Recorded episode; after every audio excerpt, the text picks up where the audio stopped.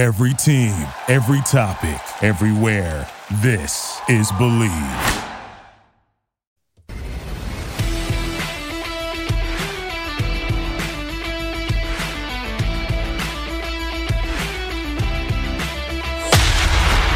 You're listening to the Hawg Talk Podcast, part of Believe Podcasts and the Buzz Radio Network.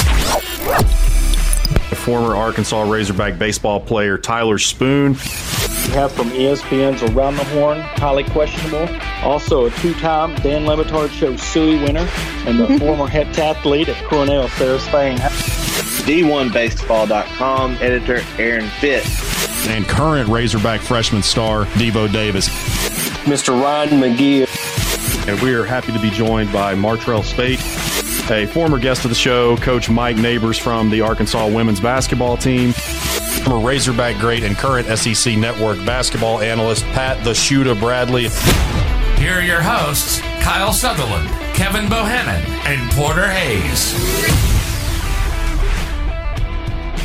Welcome in to episode 205 of the one and only Hawg Talk podcast, live from the Heineman Services Studios. I'm your host, Kyle Sutherland, alongside Porter Hayes, and we thank you, as always, for joining us. If you're listening on 1067 The Buzz or another platform, regardless of where it is, we thank you for coming to hang out. And if you're listening to the podcast on Apple, be sure and hit that subscribe button and leave us a written review and a five star rating if you could be so kind. The show is brought to you, as always, by our friends at Bet Online. They've got you covered for all the news, scores, and odds. Plus, the best part is free to sign up. So sign up on your desktop today, sign into your desktop or your mobile device by going to betonline.ag and you will receive 50% off your welcome bonus. Bet Online, your online sportsbook experts.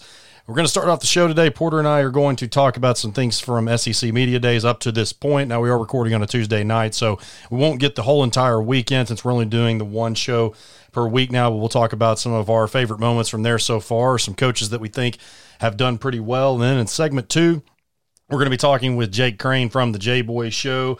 Going to uh, get his takes on. He covers the entire SEC, so we're going to get his takes on the Arkansas Razorbacks this year and what he thinks that they could look like, and a little bit of his predictions on uh, maybe a possible win or so that we aren't expecting to get. And then finally, Coach KBo, Kevin, is going to be talking with the voice of Razorback Baseball, Phil Elson, in the final segment, going to be discussing Moneyball, which is kind of a thing that Nate Thompson brought along. Um, it started in, in 2017, which was Tony Vitello's last year as the hitting coach. And then Nate Thompson is kind of, since he's come on board, has done a little bit of tweaking to it. And they're going to go in depth on that. Now, I know baseball season's over, the draft's over, all that stuff. But we're going to keep discussing it a little bit longer because that's what we do here. That's our we we like to specialize more so on the baseball, the women's sports front, along with the other stuff too. So, uh, going to do a little bit more in depth stuff on that with uh, again with Kevin and Phil in the final segment. And Porter, I have got to make a a uh, I guess admit something to everybody that I'm ashamed of. I just now got into Yellowstone. I know that that is like the hottest show. I know I am just awful for this, but I know that it's been the hottest show on TV for the last couple of years. And uh, and Erica, my girlfriend, is a massive fan, has been since the very beginning, and I've been wanting to get into it, but it's either football's going on or some I mean, really, just if it's the school year, we've got baseball, basketball, everything. And so my weekends are pretty much just full. And then, you know, I'm obviously doing stuff during the weeknights as well. And so I thought, you know, here we are at the slow time of the year. And so I am going to get into this. And it took me all of eight days to finish three seasons. Now, of course, you got to factor in my full time job and everything. So that's the reason why it took a little while. But I am absolutely hooked. And I'm I know you guys that have been watching it really like the whole entire time. You've been waiting over a year now, I guess, or almost a year since the and still have yeah, to wait till November. And still have to wait till November. I know that it was supposed to be on Father's Day when it was supposed to come out initially, but that didn't happen clearly. But yeah, I, I am just absolutely I love westerns as it is. I love dramas.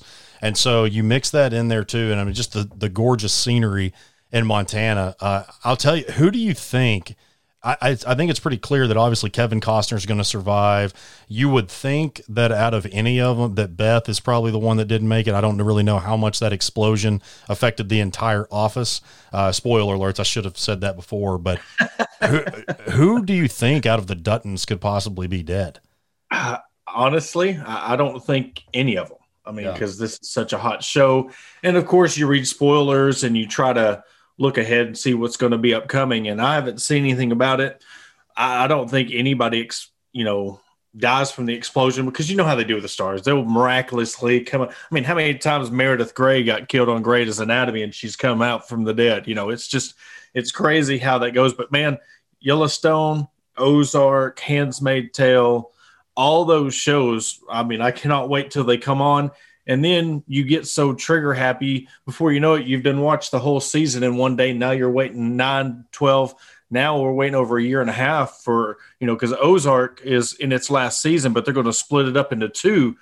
So you're going to be able to watch a half a season take a break and then another half a season. But how netflix does that man they just keep you involved. And i'm lucky enough to have direct tv so the paramount i have the app so i can sit there and stream. But yeah, Yellowstone's another one of my favorites. Kevin Costner. I mean, that guy, he's like fine wine. You know, he just gets better with every role he takes. And this has been one of our favorite shows to watch. So I'm really looking forward to uh, it coming back on in November along with Ozark. Yeah, we're big fans of Ozark too, so I'm I'm very much looking forward to that one, and also the show You. I don't know if you've ever seen that. Mm. That's uh that that's been waiting. That's creepy. Yeah, it's a really creepy one, but it's pretty good. Uh, it's, it is. It, it, was a while ago that that season two ended, and so uh, had I think that we were actually supposed to have that come back like in January, and then it got delayed again. But I, I will say about Ozark I'm sad to see it end, but I'm glad that they realized, okay, we're kind of running out of things to write about because I think a lot of shows, and some would say I never got into Game of Thrones, but I know that many said that like there were some that, that really loved the ending of the series and some that absolutely hated it because you see so many times these fa- fantastic shows that just go on and on because people just need more and more and more. It's like drugs. You just need more and more. But then finally, you just run the writers you can only talk about or you can only write about so much. And then it gets to the point where it's just a blah ending. I don't know if you ever got into house of cards but this wasn't necessarily yeah it, and this wasn't the writer's fault because kevin spacey got hit with those like sexual assault allegations and stuff but the ending to that was putrid. I heard also that dexter was a was a great show with a horrible ending as well. I never got into that one but shows they seem to get redundant. Like, yeah. they get tired of you know, and it gets boring. Like I want to keep you know, I like twists when it starts getting predictable and you know what's going to happen, or say two seasons down the road, you remember the same kind of storyline with different characters in season four. It, it gets very redundant, and then I get bored with it. Like we're watching one now, it's uh, called Manifest, and yeah, it, it's really good show, and it's got twists, and it keeps you engaged, and so we're, we're in the middle of that right now. And uh, another one we watched was Sweet Tooth. It's a really cool one. I don't know if you check that one out, but it's different. And I'm one, I don't give spoilers. I don't talk about what it's about. So, you know, those two right there, you can give it, you know, check them out. But yeah, that's what really disengages me with shows. If they start getting to where they're too predictable or not, I'll just stop watching them. I mean, I can't remember what series it was. Uh, I want to say um, Shameless was yeah, one we just stopped watching, and they they're still going. Or final season well last year, and I didn't watch the season in, in five years. So, but yeah, Netflix does it crazy because they make you wait so long, and then you just binge watch the crap out of shows on on a weekend. Yeah, that's how we were. Is we got it on sat so not this past Saturday, but the one before.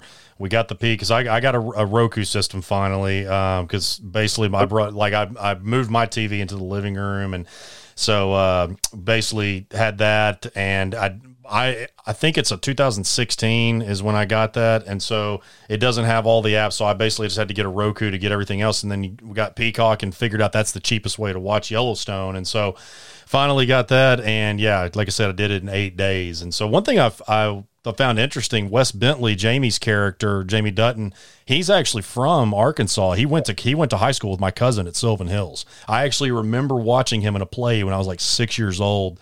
Before he went to, uh, I think he I think he went to Juilliard right after high school or one of those. Not I think Juilliard's the music school. It was one of the acting schools that's really popular But uh, but yeah, that that's some Arkansas ties right there, and there's a lot of big names in there, and so I'm hoping that they don't run it into the ground like they do most shows. I don't think that they will. The writers have done a fantastic job thus far, and so uh, look forward to season four. Though I know that I know that everybody, especially like yourself, that has been watching it for a while, is excited for it to get there because you've waited a long time. And so, well, before we get into uh, the segment with uh, Jake Crain, we'll talk a little bit about some SEC media days this week. Of course, Coach O killed it. I know that there's a lot of uh, polarizing opinions about Coach O out right now, but I listened to a uh, an interview that oh, I guess Randy, yeah, Randy Rainwater and them did do it. I couldn't remember if it was a recording or not, but Randy and Rick they did a interview with him on Monday afternoon um, while Randy was down there on Radio Row, and I'll tell you what, Porter, I I don't really know exactly what's going on with LSU. We don't really know all the facts yet, but I really well, I hope it's not true in general because you don't. That's some awful accusations, but I just I, you just can't help but like Coach O. He's just like he just comes across as just such a. I mean, you see what he's done on the recruiting trail. His players love him. He just seems like one of those guys, and you know he's a, he's a Cajun. He likes to drink beer. He just seems like one of those guys you want to drink beer and eat crawfish with.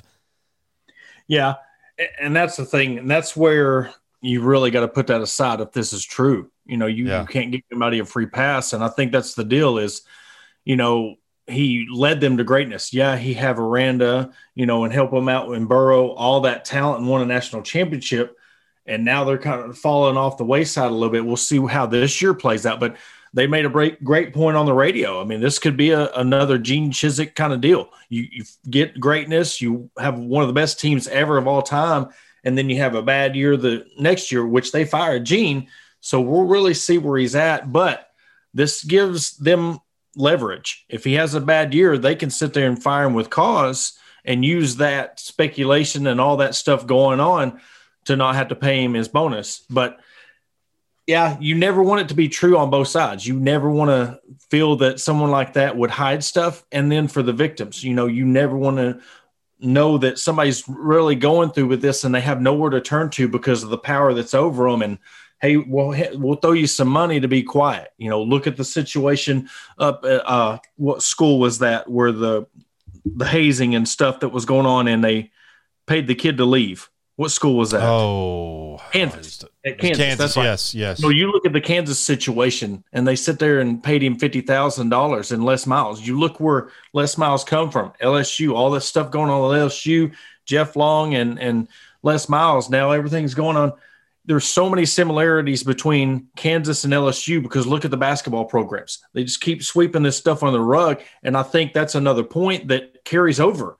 Look at all the stuff Will Wade's got away with, and they just keep sweeping under the rug. Bill Self at Kansas, they just keep sweeping stuff under the rug. So now this happens in the football program, and everybody's like, well, they're not going to do nothing about it because look at Will Wade. Well, they're not going to do nothing about it because look at Bill Self. Yeah. So it's kind of a tough situation, but I just want the truth. And if it if it comes to be, then he needs to be held accountable, just like all the others. Look, at Joe Paterno thought he was above it. Look what happened to him. So, you know, it, it's it sucks, but the the victim is the one that needs to be taken care of instead of worrying about. Well, I, I can't believe Coach O would do something like this and hide it. We need to worry about is the victim okay? Is this person taken care of? Because everybody's just worried about the LSU program. Yeah, no question. And, and like I said, it's uh, yeah, he's a very likable guy, but at the end of the day, it's you just hope and pray that this is not what it appears to be because it's the picture being painted is is, is quite brutal. Um, but on a lighter note, Lane Kiffin killed it once again. That guy is just uh, I don't as much as I hate Ole Miss, my disdain for them. I absolutely love Lane Kiffin. I don't I don't like some of the things that he's pulled in the past, but I really do think being under Nick Saban really helped him a lot. He said he was very very uh, positive about him today and had some great things to say. He actually called him the greatest coach in, in college football history and could possibly, when it's all said and done, be the greatest coach in all of sports. So very high on him still. I'm not so sure that Nick is very high on Lane just from some previous stuff. You know, I don't really know exactly there, just kind of reading through the lines. But the guy that's really sto- stolen the show over the last, at least on Monday and Tuesday, was Shane Beamer. Uh, now, South Carolina, of course, went on Monday and he uh, said everything that he needed to say and all that, but he really won everybody over when he redid that picture. I know that you hate South Carolina. Yep. I know that's your most pretty much most hated team out there. But that picture that they did, that they redid after Spurrier had been, I think it was in like 2014, right there when he had his suit on. It looks like he had had a rough night and had his shades on at the Pepsi machine or the Coke machine or soda, I guess we say Coke down here in the South. And he basically recreated that, and that just did some major numbers on social media. And so, and it's a social media age. So that's what, What it's about right now. What was that? Who- Whose social media do you think he's been looking at to get that idea like that? Uh, could be the our fine folks up there in Fayetteville. You never know. Yeah, look what the basketball coach has done with his reenactment photos and stuff and the engagements. If, Well, I mean, and I got to say, South Carolina fans, I don't know that we have any listening, but beware.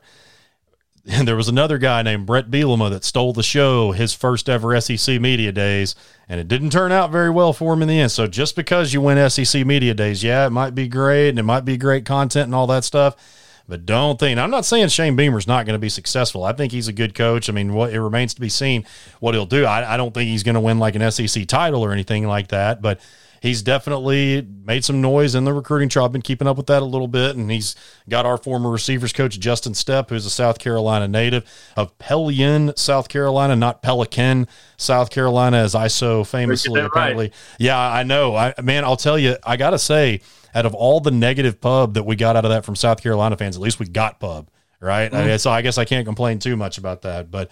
But yeah, I really liked what Shane Beamer was doing, and and, two, uh, Mark Stoops and Bob Holt had a had a, uh pretty funny exchange as well. And Bob is always not just at Arkansas media days; he's he's uh, just a character all the way around. He's very well known around the nation for for his questions and uh, all that good stuff. But I'll tell you, I'm looking forward. By the time some of you listen to this, it might be Thursday or Friday, or maybe even during the weekend when Sam Pittman is already gone. But definitely looking forward to that. This is this is Sam Pittman's first ever media day uh, as a head coach. I imagine when he was a JUCO coach, thirty a JUCO head coach thirty years ago, that they probably didn't have these, or maybe they had like one or two reporters just asking a couple of questions.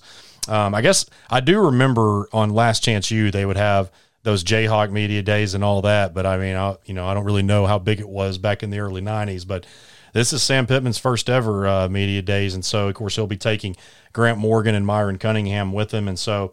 Uh, I, I don't know that I necessarily expect him to steal the show, but you know that he's going to be absolutely real in everything he says. well, in the placement, you know, it's it's the last day at the end of the day, and it doesn't matter what he does. I mean, everybody's going to be tired, ready to go home. They're packing up their laptops, their equipment, and let's get this last interview and let, let's head on out. So they really put him in a tough spot for you know his first SEC media days, but it's one of them things that you know they they start off with Saban and Kiffin and Mullen. You know, once he works his way up and he starts winning and they're, they're going to move him up to you know the Wednesday spot, Tuesday spot. It's like playing the eleven o'clock game and playing the six thirty game prime time. They do, you know, so he's he's got to earn his keep, and he's going to definitely you know talk. And I'm glad they're not taking KJ because you know first year quarterback, it's kind of hard to answer some questions, especially in the rebuilding phase like they're going to. You know, you're taking Cunningham and, and Grant Morgan, so. I'm really looking forward to what they have to say. But I mean, in all reality, we know SEC media days just to get quotes and some content to push us and hold us over till uh, football season. Oh yeah, it's all just uh, gaslighting, whatever word you want to use, and and this is the time of year when we all start. I was talking about this in our group text earlier. This is kind of the time of year where we all start drinking the cooler. Well, not all of us. A, a large majority of various fan bases start drinking the Kool Aid and start thinking that their team's going to win eight, nine, ten plus games, and so it's the it's that that's the good sign though because it's that time of year and we have football around the corner. He said, "Coach speak." You know, that's that's Yeah. what's talking season. That's what Coach Spurrier said. Yeah, that's what it's all about. So, Lord, this uh, segment went by really fast. I guess talking about Yellowstone and our favorite shows get will get you there. But Hey, before you go, talking about uh, Yellowstone, um, you know, Rip was on Dazed and Confused, right? I did, yes, and it's so crazy how much different he looks. Uh, they, it's like the all the female population just absolutely loves him, but if he's out of his Rip costume or, or his Rip character, then all that seems to go out the door. So that's what I uh, have gathered as the overwhelming majority for that. But I did know he was in, in Dazed and Confused. Uh, he's he's also got another movie that he's got coming out or, or recently did. Uh, Cole Hauser, his name. Yep. But but yeah, guys, if you haven't checked out, I know mo- pretty much everybody has. I was one of the last ones, but if you haven't checked out Yellowstone, man, do yourself a favor. It's a fantastic show. But all right, we're up against a break. Up next, we got Jake Crain from the JBoy Sto- Show. Stay with us. With American National, you get a dedicated agent who will help you make well informed decisions about protecting your lifestyle. Call us today for a free review of your commercial, home, and auto policies, or to learn more about our customizable farm and ranch insurance. Let the Atkins Agency be your agency of choice. You can visit us on the web at theatkinsagency.com. Call us at 501 428 0877 or connect with us through Facebook. Go Hogs! Located in Fayetteville, Rapology is your top spot for banners, signs, and wraps. From commercial fleet wraps, color changes, vinyl decals, and much more, they take care of you in a timely and professional manner. Call Rapology today at 479 368 6490. Again, that's 479 368 6490. Tackle your to do list without breaking your back or getting your hands dirty by calling Heinman Services.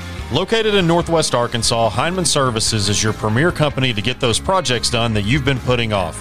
Whether small remodels, lawn care, carpentry, and much more, they take care of you in a timely manner with exceptional customer service.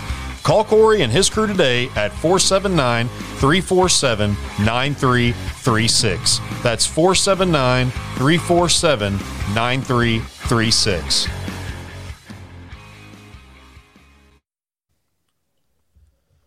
Back on episode 205 of the Hawg Talk podcast. Kyle Sutherland and Porter Hayes here with you. And we are now joined by Jake Crain. He is the host of the JBoy Show, the fastest growing sports podcast in America. Jake, I know it has been a very bittersweet, at least it started off as a very bittersweet week for you. You know, you got to go to SEC Media Days for the first time, or I assume this is your first time, right?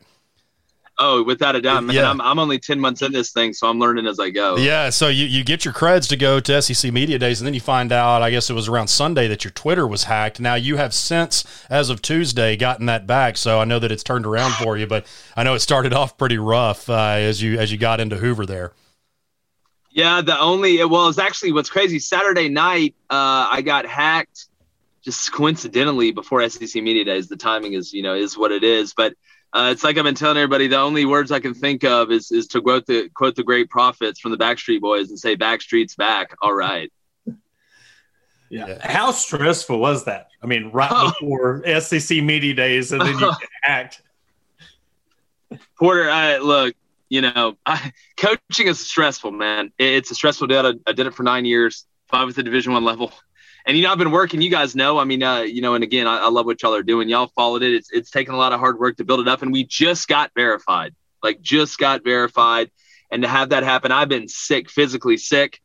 Um, but now we got it back. It's just been an emotional roller coaster, man, and, and coming here to media days and kind of figuring everything out. So uh, no, it's uh, it was very stressful. Uh, it feels like a, a big weight's been lifted off, and I'm excited to get back at it, man. You know, we've been tweeting on on fire since we got it back. Well, Jake, you cover uh, the entire SEC pretty much, and uh, this being an Arkansas pod, I want to focus on the Razorbacks here while we got you on. For sure. So we we finished fifth in the SEC West last season, uh, three and seven, just above Mississippi State for last place. Uh, who fi- they finished last place in the SEC West, and I, I got to ask you if I would have, if we're talking in July of 2020, of course, this time last year we didn't know if we were even going to have football, but if I would have told you that the Razorbacks were going to get three wins off of this schedule, would you would have thought I was crazy because I thought that they were going to maybe get one at best. Well, and I'm going to continue to say it. Uh, I don't know if there has been a better fit hire than Sam Pittman in Arkansas. And, you know, the thing I think about Coach Pittman is number one, his expectations and his team expectations are always going to outweigh anybody else's expectations. He won those guys over very quickly. If you watch the way that Arkansas played, and, and again, not just the the big time plays or the bad plays or the busted coverages, but the way the guys rallied around each other when they were up and they were down. I think Barry Odom did an unbelievable job last year uh, with the personnel that he had. I think Sam Pittman's going to take Arkansas to new heights. I'm excited about it. He still needs time to get more personnel in there. I love the way he's recruited. And look, Chad Morris recruited. It's one thing to recruit well, it's another thing to develop guys. And, and I think Coach Pitt's going to develop them, and he's himself. And at the end of the day, when you are in charge and trying to lead 18 to 22 year old men, they can spot a fake person quicker than anybody else because they see it every day. I always laugh in recruiting when coaches that I would coach against would go in there and try and be fake and be cool. If anybody knows a fake person, it's somebody walking around a high school hallway because 70% of it's fake. So I think Coach Pittman's real. I think the results are going to be real. And I think Arkansas fans should be as excited as hell. And Jake, I want to take it a step further because recently you had Eric Musselman on, and yeah, at, at, at Hunter Yurachek and all the sports we've covered and the coaches we've talked to, they've all said the same thing. Hunter Yurachek has set a culture and a foundation, and I wonder how much that has really trickled down to the mm-hmm. football season because they are the cream of the crop, top program of the sport. So I wonder how much pressure that puts on them to now we got to perform because all these other sports are yeah. doing so well. Yeah, well, you want that, and you know, as an as an athletic director, you want that pressure to be on your teams. I'll give you a great example. Mississippi State just won the national championship in baseball. You don't think the fans in football are expecting a, a big year, and, and people in that athletic department because it's you know we say the word swag and vibe and stuff like that, but once you start raising the standard and you start raising the expectation, it's amazing how a lot of sports fall in line with it because it's contagious. Just like having a bad culture is contagious, having a great culture is contagious. And I'll tell you what, Eric Musselman, that was one of my favorite interviews. They're supposed to be getting me an Arkansas helmet for the set, guys. It's one of the few that I'm missing. He said he was going to hook me up. We sent him some JBoy merch the other day. But, you know, Coach Muss, uh, I thought he made some great points talking about going from the NBA to college and how he treats it like the NBA. When they recruit, they don't look at stars. They look, do we think this guy's a, lottery pick? Do we think this guy's a mid first rounder? Do we think this guy's a late guy? Uh, so, uh, you know, when you have to, and, and, you, and again, y'all have unbelievable head coaches over there. And those guys understand that they can use each other and help each other. Uh, you look at Bruce Pearl and Bryan Harsin. When uh, Bryan Harsin got the job at Auburn, the first guy he called was Bruce Pearl. And I think you're, you're, you're seeing that at Arkansas because, like I said, culture is contagious, whether it's good or bad.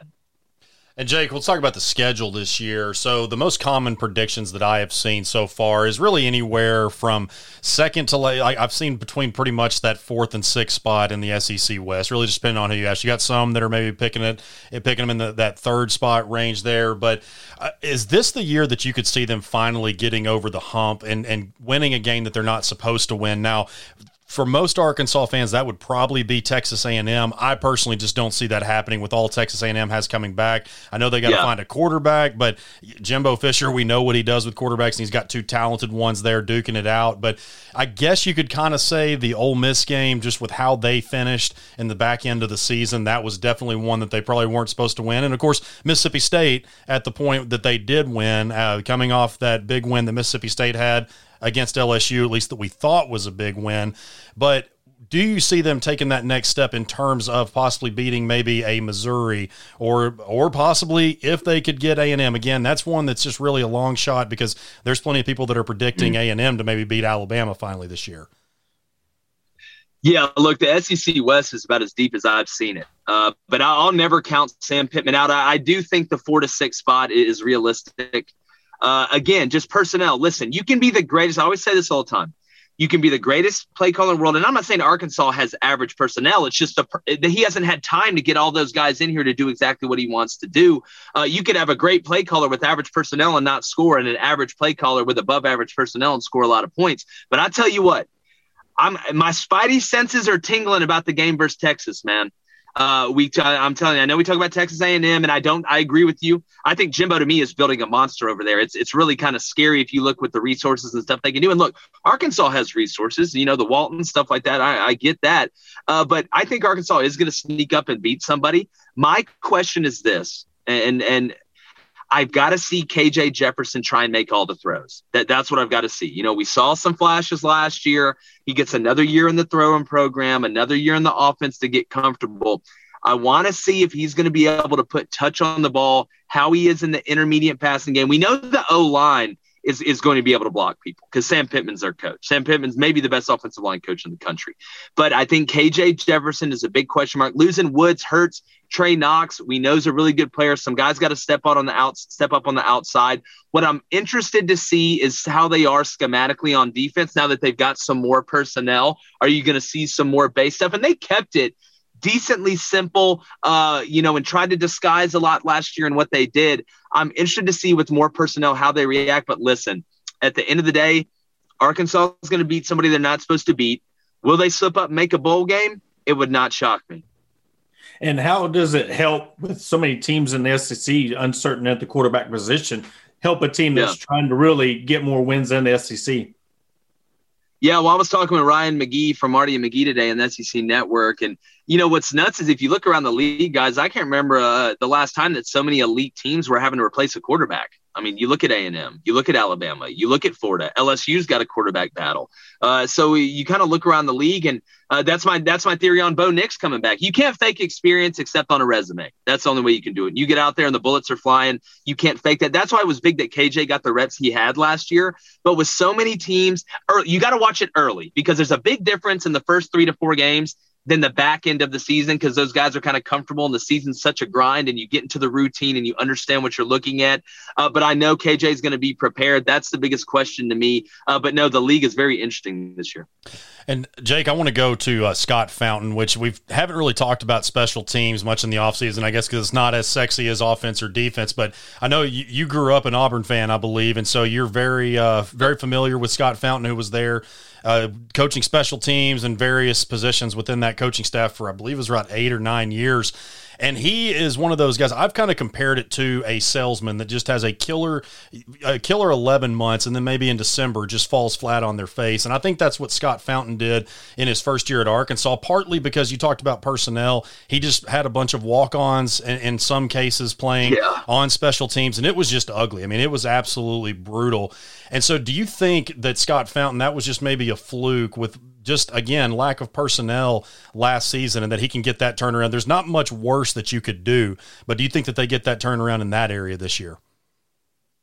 Yeah, listen, I, I've met Scott. He's a good guy. Um, I don't know why he put the safe punt return team out when Auburn was playing Florida State in the national, or I didn't put the safe punt return team out when Auburn's playing Florida State in the national championship game up by two scores uh, fourth and three from the 50 yard line right before halftime when you're not going to return the punt and they fake the punt, go score, get the ball after halftime, go score again, and now it's a game. Uh, that one will never be forgotten in Auburn history. And not saying Scott's not a good coach, and uh, he is. And, and look, when you have deficiencies of personnel, it's not Sam Pittman's fault. It's not Scott Fountain's fault. It's what they inherited. You're going to see it on offense a little bit. You're going to see it on defense a little bit, but you're going to see it on special teams the most. And uh, eventually, physics is physics. The more you put guys that aren't able to do it out there, the more they're going to struggle. So you're right. They can only go up from here. But don't think those guys aren't being reminded of that in the meeting rooms and the off season and the weight, the weights and stuff like that. Uh, but I expect them to be a lot better because listen, you know, I was a special teams coordinator for four years at University of South Alabama, and it's huge. People forget about it. You know, it, it's a third of the game, uh, and it's not just punt return and kickoff return. It's field goal. It's field goal block. It's the hands team. It's the onside kick team. It's being organized. It's being efficient. It's being able uh, to to key uh, what your baiter is, what we call them. You know, finding your indicator on kickoff return. Is it the fullback in the middle? Is it the right end? Is it the left end? It's the little things. And when you add the the better personnel that Arkansas has, I expect a better performance. Now, there are ways to get around that. Rugby punt is a heck of a monster. It's the great equalizer. There's ways to get around it, but you don't want to be in that situation. I think Coach Fountain's going to do a good job this year.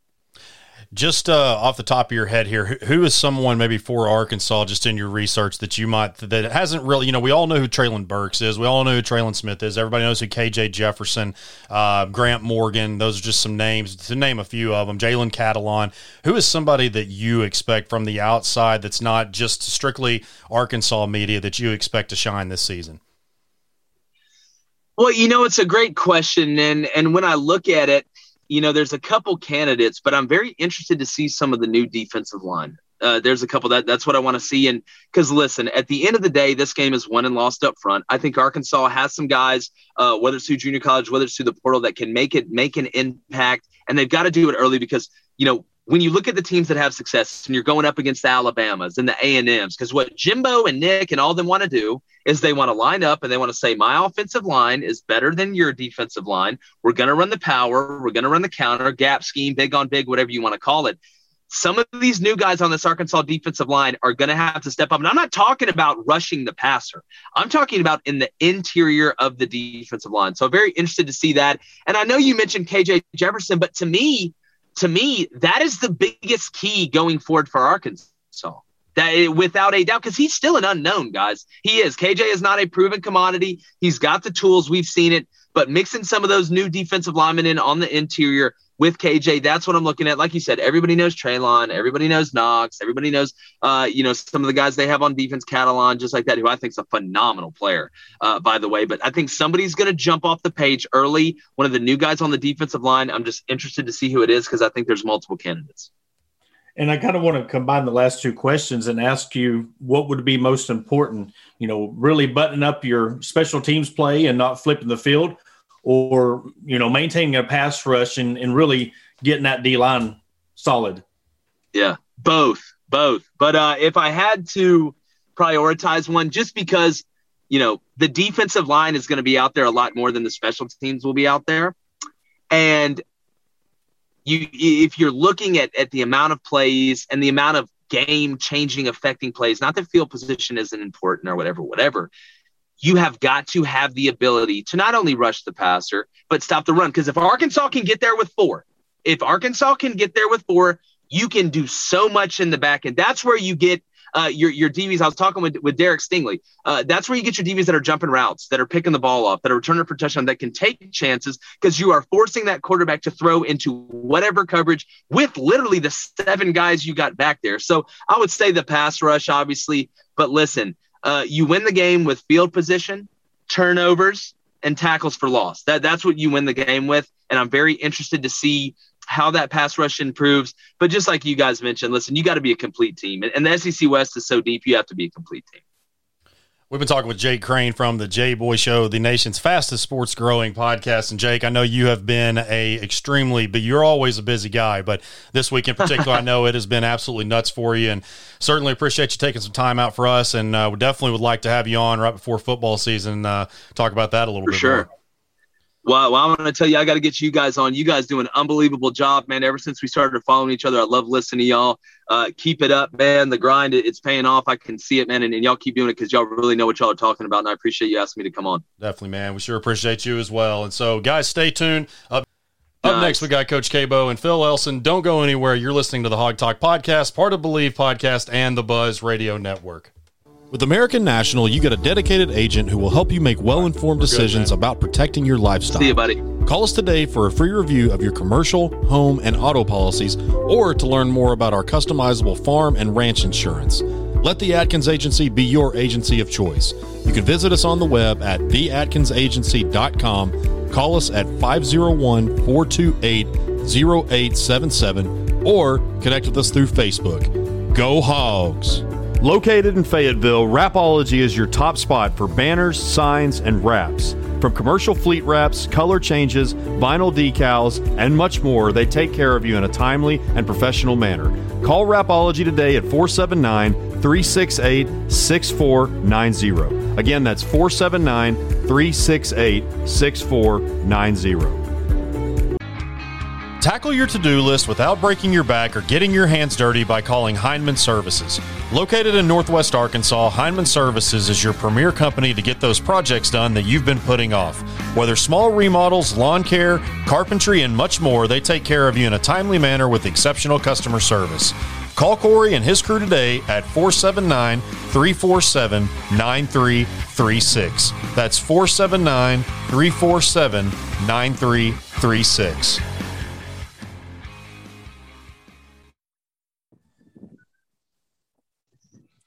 Welcome back to episode 205 of the Hawg Talk podcast presented by Bet Online.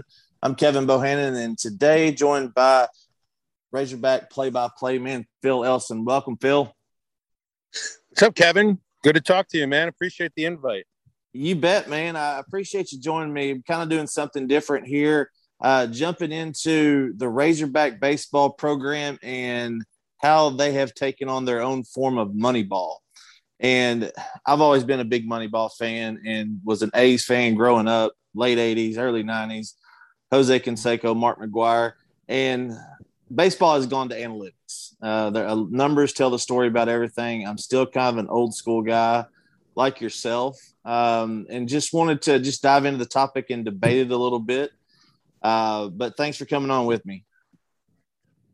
Yeah, you got it, man. Uh, you know, I kind of find the idea of, I think like when, when people refer to Moneyball, I think that's a, it's a loaded term sometimes because, you know, when, when Moneyball came out, it was the story of the Oakland Athletics and the way that they were, you know, analyzing statistics in the minors, in college baseball, in Major League Baseball, to try to maximize the money that they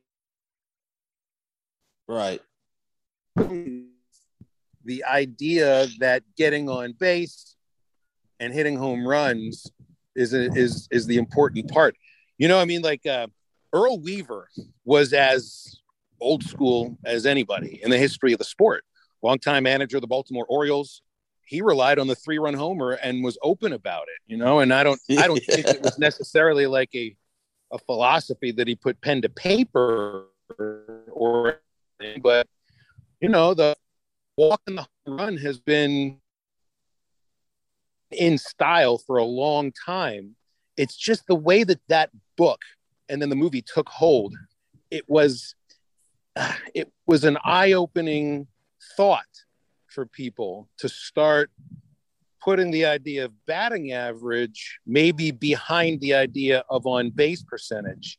And then where slugging percentage comes into it, which of course where your home runs are going to take root, it all leads to scoring more runs than you than, than the opponent. And walks and home runs, you know, seem to be a nice way to do that. That's exactly right. And, and you preface this perfectly because a lot of people when they hear moneyball they think of you know breaking things down to the basics and some people have even equated it to small ball which couldn't be further from the truth but it, it's walks and home runs and that's right and we're only able to look at data from 2011 and on because that's when BBCOR was introduced to NCAA. Before that, it was the BESR, which is the the batting exit um, ratio, so to speak. It had more trampoline effect, more bounce, you know, coming off the bat. So if you look at the numbers from 2011, uh, and I broke it up in increments of three years before Tony V got there. Uh, 2011, 38 home runs. 2012, 39 home runs. 2013, 27 home runs. And then Tony V gets on campus. Uh, 2014, 28 home runs. Then 2017, before he left, 83 home runs the three or the three next full seasons or three of the best home run hitting years ever, best slugging percentages ever, and best on base percentages ever. And that's when Nate Thompson got there. We didn't include 2020 because of COVID uh, on you know, obviously. But 2018, 98 home runs, slugging percentage of 475, on base percentage of 391 with 324 walks and that's the low year. 2019, 88 home runs, 489 slugging percentage. And then you look at 2021, 109, 482, and then 360 walks. Has has Coach Thompson transformed this into that way of thinking? Is is that going to win this team a national championship? Well, I think that's part of that's definitely part of his approach. Yeah, uh, obviously, I mean, when you when you see with the hitters, on swing path, on the way they want to get the ball in the air, you know, it, it, it does become obvious that that's a that's a point of attack for this team. And they'll say, you know, they'll say you try nobody trying to hit home run ball, ball in the air with a certain angle. A certain, and yes, you are trying to hit home runs. Nothing wrong saying that. Um, you know, I think that now part of it is also who you're recruiting. You know, I mean, you're not going to you're not going to recruit uh, smaller athletes or athletes that aren't quite as powerful or whip the bat around as quickly as these guys do, uh, and and try to coach them to hit the same way. You know, then you're then you're turning somebody who should be a hard ground ball line drive hitter, which there's still plenty of room for hitters like that in college baseball, into a into a power hitter, and it's probably not work out very well for them. You know, um, so yeah, I think that underneath Thompson differently from from Tony Vitello, but you know, keep in mind Tony V was also part of bringing in some of the batters that that changed how that all went down. You know, like a Chad Spanberger or or a Heston Kjerstad or a Casey Martin. I mean, these guys also were were recruited by Tony, and he might not have coached them, but I think he was integral in that. And certainly Nate, you know, deserves most of, of that credit for bringing in that type of player that uh, that fits to that philosophy. It's interesting too, Kevin. I look back on I sent this on a text to Bubba a few weeks ago. I was just randomly looking at our stat page, and you know about the three true outcomes. Because if we're talking home runs and walks, that's two of the three. Strikeout yep. is the other. 40.5 percent of Razorback plate appearances last season, 2021, 40.5 percent ended in one of those true outcomes. 109 home runs, 360 walks, 567 strikeouts. These things go together. You know, yeah. if you're going to walk more often, chances are there will be more strikeouts. And home runs are going to go along with those two as well. And historically, I think that's kind of been proven. Yeah, and you look at 2019, I think uh, they set the record for 581 strikeouts, uh, but the on base percentage is higher. So, the, and, and the reason we're doing this is to get fans to understand look, you're going to have to take some of this. And I, to your point about Tony Vitello, uh, when he recruited Cayden Wallace, he told Cayden and the guys in that 2020 class, uh, and I think they were freshmen or sophomores in high school at the time. Look, I'm not going to be here when you get on campus. Uh, it's my it's it's my goal to get a head coaching job, but I want you at the University of Arkansas. I think that's where you need to be. It'll be the best situation for you. And he got those kids on campus. So I do yeah. think, and, and I'm, I'm with you in the fact that Tony V kind of you know got a lot of these guys on campus like Casey, Heston, Cayden, um, all these guys, you know, Robert Moore, you know, as, as well, if you want to look at it from that 2020 perspective. And if you just think, it, I think it's really taken on the athlete level itself of how you sell yourself to a college now. You know, our leading home run hitter was 5'9, 170. He hit 16 bombs this year. Mm-hmm. So as we look at this thing as a as a whole, but let's look at it on a microscopic level too. Are players changing themselves now as far as look, I'm going to be able to hit more home runs. I may sacrifice that for a Texas leaguer every now and then if I can take a good hack and strike out, or I can take a hack and hit a home run. Do you do you well, think we're we're seeing more of that now? I think we're at the point where the philosophy of what is important to hitting coaches or, or baseball managers or head coaches has has has become a little bit entrenched to where that's how youth baseball becomes coached now too. So I don't I don't know if it's really players changing them as the way that they've been, that they're being coached has changed uh, dramatically.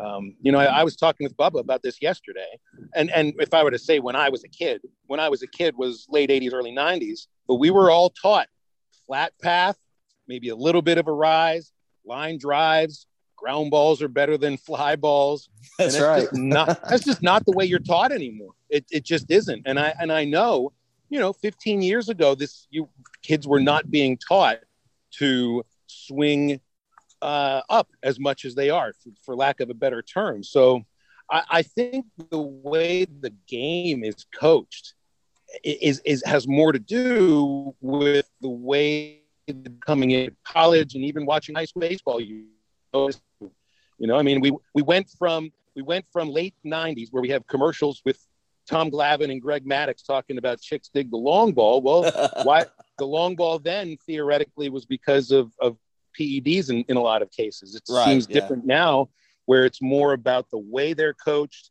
and it's accepted.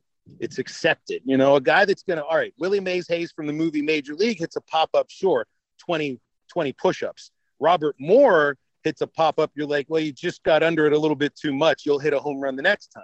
So the game of baseball just is differently now. And what is viewed as, uh, I guess, important is is viewed a little bit differently. And yeah. I, didn't answer the question that you asked a couple ago on top of the initial question, which was, is Arkansas going to win a national championship with this with this philosophy? You know, and the, the interesting thing is when we're going to point to analytics, and every team in Major League Baseball uses analytics now. Right. Everybody does. Yep. Mm-hmm. But you still point to the you still point to the A's. You'll still point to the Rays. You know, the teams that don't have all the money and the great ballpark, but they find ways to win. Those teams have not won world championships, and it's well known.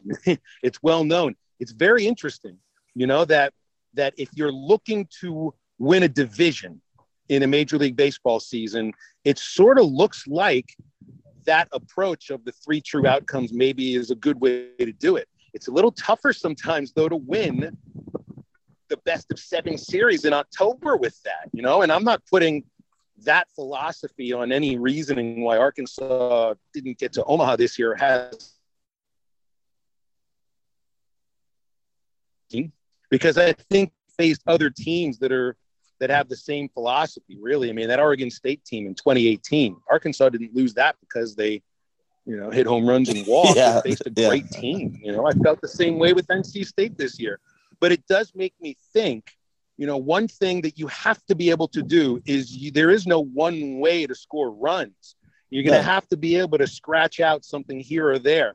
You might need to put down a sacrifice bunt in June when you've put down one in the entire regular season because the level of play is going to be higher and the pressure means more. And look, the Royals in 2016 won away not striking out by running the bases and stealing bases, doing it a little bit of the old way, like they how they won in 85 against the Cardinals. So it has also been shown that you got to be able to score runs in multiple ways. And and that was one thing about Arkansas this last year certainly in the postseason, it did look like they were too reliant on the home run. I think it's okay to rely on a home run if you have a lineup that's really tough to pitch to one through nine, but home runs slump more than singles and doubles do. That's right. Yeah. And, you know, we're, we're, looking at it and yeah, it's just one part of the formula. You still have to have the players. As the old saying goes, sometimes it's not the X's and the O's, it's the Jimmys and the Joes and Theo Epstein adopted it with the Red Sox, the Cubs, and you know they won world titles. If you're looking at it at a major league level, um, I still think we're, we're getting better recruits in. I think we're recruiting at a better level. So if if they if you pair that with what they have going on right now, and of course then you have the the pitching side of it too, where you have a whole other side of this that comes into play, where analytics are just as big as well because you're looking at spin rate and that's been the big term you know that's coming up in the last few years. But one big thing is how do you teach somebody to get better at spin rate? That's one of the you know key mysteries of the day. Well it seems that having a building and a pitching lab the way that arkansas is going is about to have is going to be one way to find that out you know? right. and, and and and look i mean tech, pitching technology as far as teaching is ahead of hitting technology. Yeah you know, there's you can like so you can maximize the spin rate and get it a little bit better. You know, but uh, batters have to find a way to get the bat around quicker. And and it's still going to be amazingly hard to hit a high fastball if you are swinging upwards.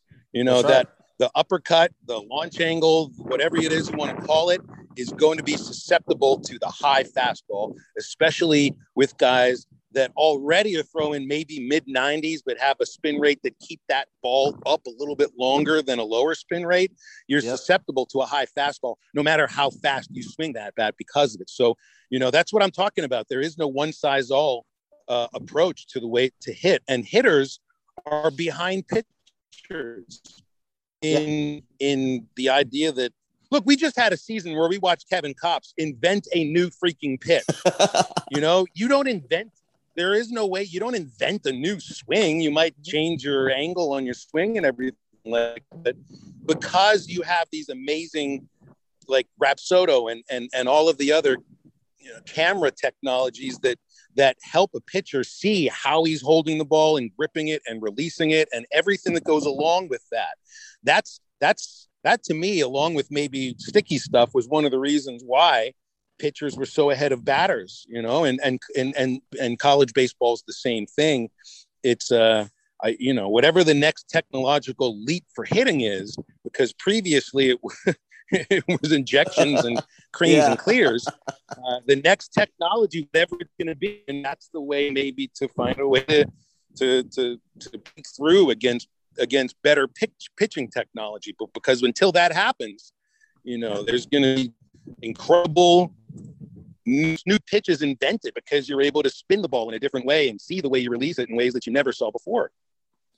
Yeah, I think it's it's it, it changes how the game is looked at. It changes how the game is played. So it, it's going to be a lot of fun to watch it, you know, over the next few years and watch how everything develops because everything just keeps getting bigger and better. And we talked about it with the kids turning down draft money to come play at the University of Arkansas. That was really cool to see. And um, but yeah, th- this is the first of uh, of a few talks that we're going to have about this subject. But man, Phil, I greatly appreciate you taking time out of your busy schedule for coming on and talking a little Razorback baseball. Well, you got it, Kevin. It is it is uh, it's fascinating stuff. The game of baseball, just like all the other sports, is constantly changing. And one thing to rest laurels on is that you have a coaching staff, and certainly led by Dave Van Horn, that never takes a one size approach Dave's changed his philosophy on how to run a an offensive my you know team for a couple of different ways. And yeah. um, the, the, the facility we always talk about Arkansas, and it's different than the stadium. It's different than the field they play on. It's different than the Fowler Center, an amazing indoor facility. The technology the program has outclasses major league teams. So like if you see a kid like Peyton Stovall that could have signed for millions of dollars and ends up wanting to come to Arkansas, that's your reason why. The atmosphere playing in college, playing at Arkansas, playing in front of a frenzied crowd at Baum is one. He's going to be taught the game. I'm not saying this is a judgment. He's going to be taught yeah. the game on a closer one-on-one scale with in a lot of cases better technology than he could have had depending on the team he was drafted by. So it's a it's a sea change in college baseball. It really is. Man, that's possibly the best recruiting pitch to come to the University of Arkansas in, in 30 seconds that I've ever heard. So uh, we'll have to play this back for all the future recruits that are getting drafted. you got it, man. You got it. Hopefully, yeah. and, and that's the kind of thing that leads to a national championship. Which, by the way, it will be around the corner sometime. Yeah, it's coming. I think it's coming. So, well, for Phil Elson, this is Kevin Bohannon. Thank you, everyone, for listening. Uh, make sure you go subscribe, rate, review, leave us a comment, leave us a review. Make sure we get the best content out there. And we'll see you next time. Go Hogs.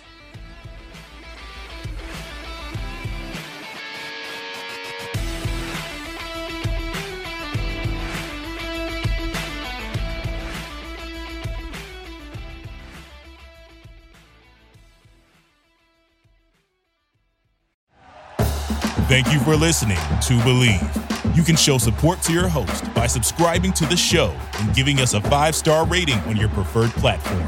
Check us out at Bleav.com and search for B L E A V on YouTube.